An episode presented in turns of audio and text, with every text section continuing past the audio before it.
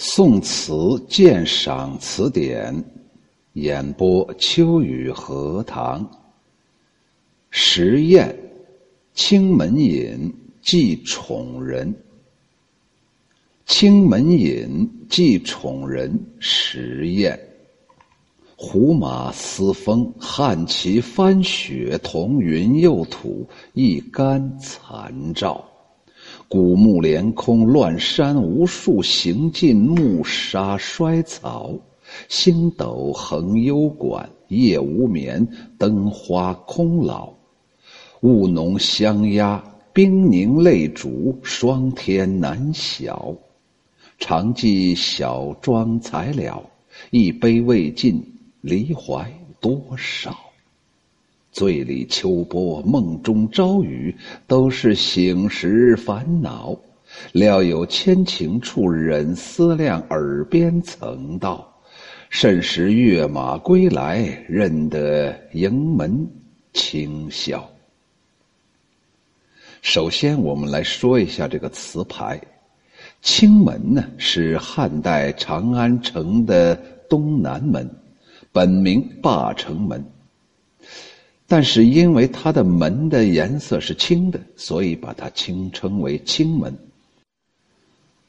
据《史记·萧相国世家》记载，公元前一百九十六年，陈豨叛乱，刘邦亲率大兵北伐，吕后处死了参与叛乱的韩信，萧何被封为相国，配备五百人的警卫部队，朝中文武大臣都来祝贺。只有一个叫做少平的人提醒萧何说：“皇上在外带兵打仗，唯独留你镇守关中。你没有战功，还举荐过韩信，皇上凭什么要给你封五千户，并调配那五百警卫呢？你要知道，韩信在关中反叛，已经使皇上疑心加重，这是派人来监督你的。”我建议呀，不要接受封赏，让子孙都上战场去吧，把私产拿出来做军饷，解除皇上的疑心吧。萧何言听计从，保得了性命。这个饱含智慧的少平是何许人也呢？据《史记》记载，少平者，故秦东陵侯，秦破为布衣，贫。种瓜于长安城东，瓜美，故世俗谓之东陵瓜。从少平以为名也。通俗的讲，就是秦始皇的父亲秦庄襄王和王后赵姬死了之后，葬于秦东陵，封少平为东陵侯，监护这片陵墓，并封一千户。侯府位于浐灞地区，今天仍然叫做少平店。秦灭之后，少平沦为平民。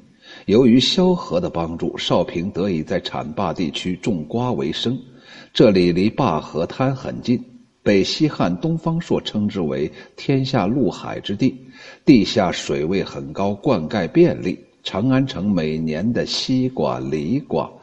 花生等等沙土水田生长的农作物大多出自这里。唐代将此处划归为禁苑。楼边长安志亭记载说，对于种瓜的地点说得更加具体。他说：“青门亭取宫城十三里，在故城东门之外，即少平种瓜之所。由于少平所种的瓜。”非常甜美呀，瓜甜味美呀，所以人们把它称为东陵瓜。西晋有一个人叫阮籍，在《咏怀诗》当中说：“昔闻东陵瓜，尽在青门外。”就是歌咏这个事儿的。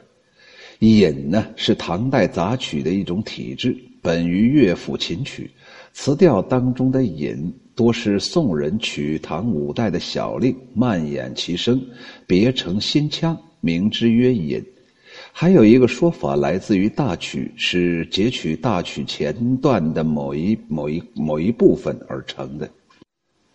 宋代的词学家王卓在《碧基漫志》当中说：“凡大曲就本宫调至引序慢进令，该度曲者常态也。”宋季词学家就是到了宋的晚期的时候啊，伯仲书记嘛，就是最后的时候啊。词学家有一个人叫张炎，他在词源上也说：“歌曲令曲四倍云，破尽六军慢八军。”词学家们将军理解为节拍，以引进为六拍，但详情很难考证了。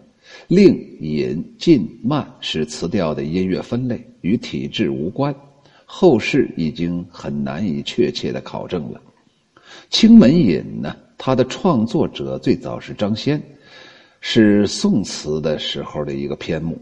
调名本来的意思是以引曲的形式，借长安城的东门秦东陵侯的遭遇，叹咏人生贵极而衰的命运。这个词调啊，你也可以在南宋的黄生、唐宋朱贤《绝妙词选》所集的北宋的张先词当中可以看到。这个调名也叫做《青门引》《玉溪青》等等。汉旗指的是宋朝的旗帜，彤云指的是红云，此指风雪之前密布的浓云。老就是残，香鸭指的是鸭形的香炉，小庄指的是淡庄，朝雨还是出自于宋玉的《高唐赋》的“旦为朝云，暮为行雨”，甚时就是什么时候？这首词翻译出来就是北方的骏马迎着烈风嘶叫，大宋的旗帜在雪花里翻搅。黄昏时候，天边又吐出了一片红艳的晚霞，夕阳从一竿高的地平线低低的投射着残照。苍老的枯林连接着天空，无数的山峦重重耸峭。暮色中走遍漫漫平沙，处处皆衰草。幽静的馆舍上，星斗星斗横斜，无眠的夜实在难熬。灯芯儿啊，凝结出残花。相思也是徒劳。压形的熏炉里，香雾浓郁缭绕。蜡烛淌泪，像那冰水凝晶。夜色沉沉，总难见霜天破晓。总记得淡淡的梳妆才完了，别宴上的酒杯呀，还没有酒杯里面的酒啊，还没有喝尽，已经饮得离情翻涌如潮了。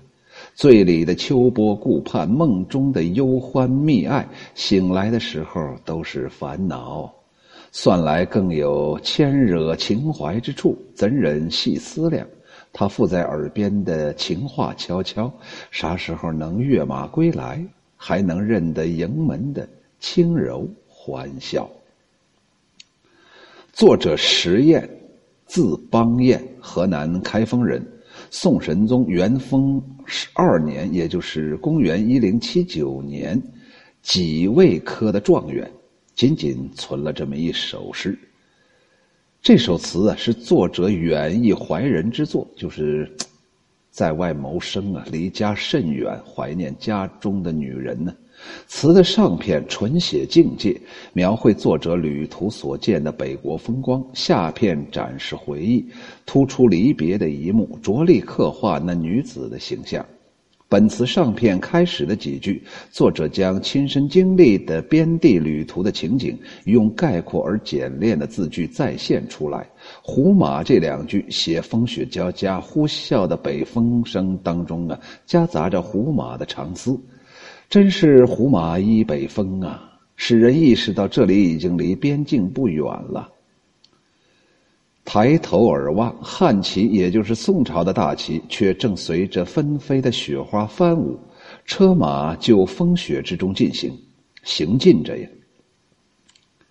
同云两句写气候变化多端。正行进之间，风雪逐渐停息，西天的晚霞似火，夕阳即将西沉。一竿残照是形容残日离地平线很近，借着夕阳的余韵，只见一片广阔荒寒的景象。老树枯枝纵横，山峦错杂堆叠，行行重行行，暮色沉沉，唯有近处的平沙衰草尚可辨认。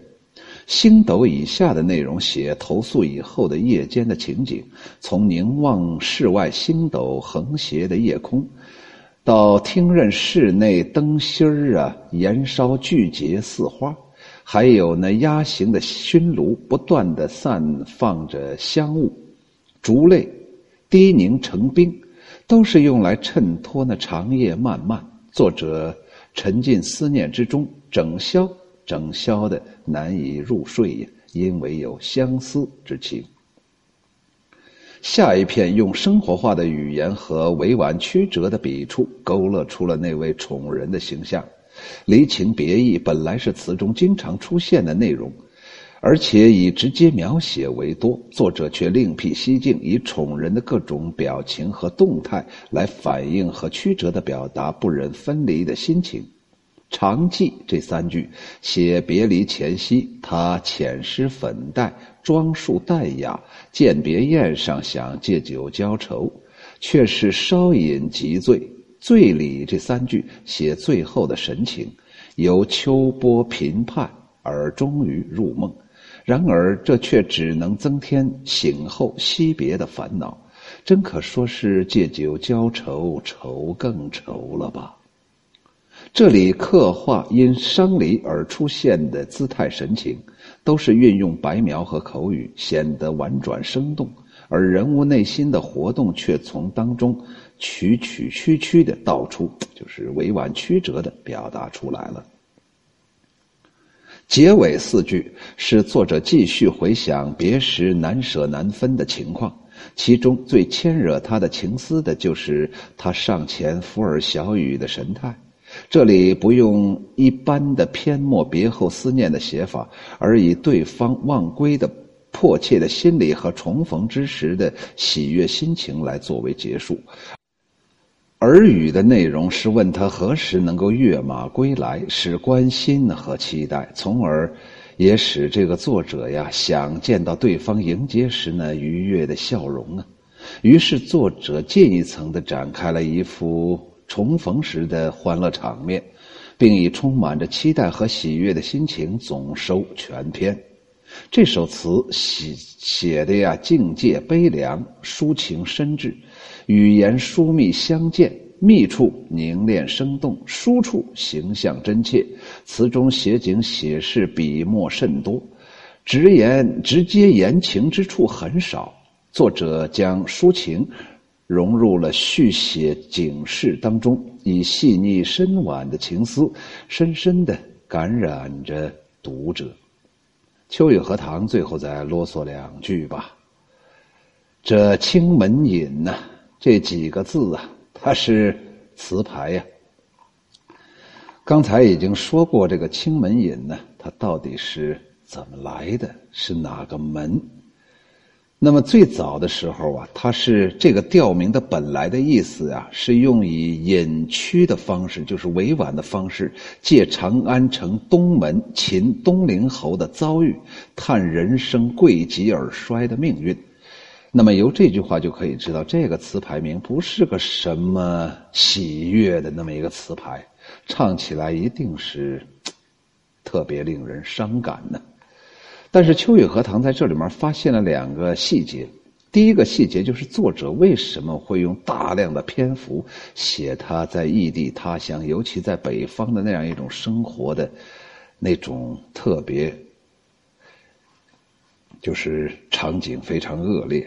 自己整夜整夜的睡不着，那种寒冷、那种孤单、那种寂寞、那种凄冷、那种凄凉等等等等，就是为后面那小女子做准备呢？还是出家在出家在外呀？你再好也没有在家好啊！还是守在那女子的身边，才能感到一丝温暖呢？就可以驱散。他眼前所有的那种寒冷啊，这是前面是属于大量的叙事。第二个就是这个小女子特别可爱呀，而且特别有女人的那个味道，就是在你耳边说悄悄话，说呀，老公啊？你啥时候骑着马回来，我在门口迎接你，我会笑得很灿烂的。希望你还能认得我。哎，世间的好女子真是太多太多了。青门隐，即宠人石宴，胡马嘶风，汉旗翻雪，彤云又吐，一干残照。古木连空，乱山无数，行尽暮沙衰草。星斗横幽馆，夜无眠，灯花空老。雾浓香压，冰凝泪烛，霜天难晓。常记小妆才了，一杯未尽，离怀多少？醉里秋波，梦中朝雨，都是醒时烦恼。料有千情处，忍思量。耳边曾道：“甚时跃马归来，认得营门轻笑。”